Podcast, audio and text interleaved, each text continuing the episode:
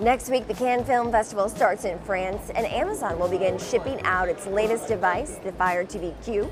It's a combination of virtual assistant and universal remote, which may make binge watching even easier. And this weekend should be a big one at the box office. Disney and Pixar's The Incredibles 2 is in theaters 14 years after the original film's release.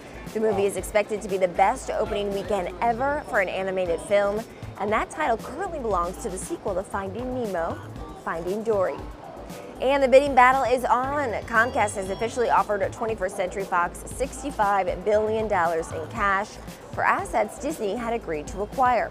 Comcast offer is 90% higher than Disney's, and the move comes one day after a federal judge approved AT&T's acquisition of Time Warner.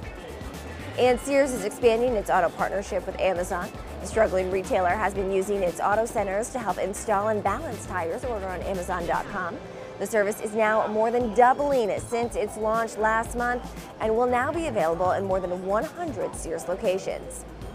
And Tesla is slimming down its staff.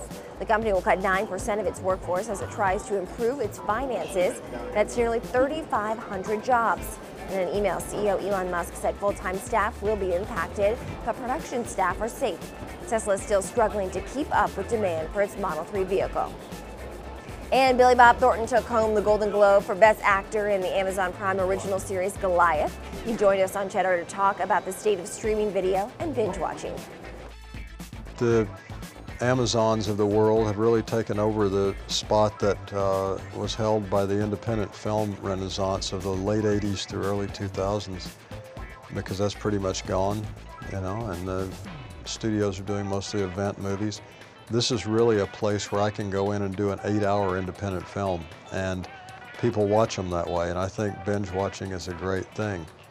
Uh, you know, you can feel like you're, you're watching a movie and you can watch it however you like to watch it.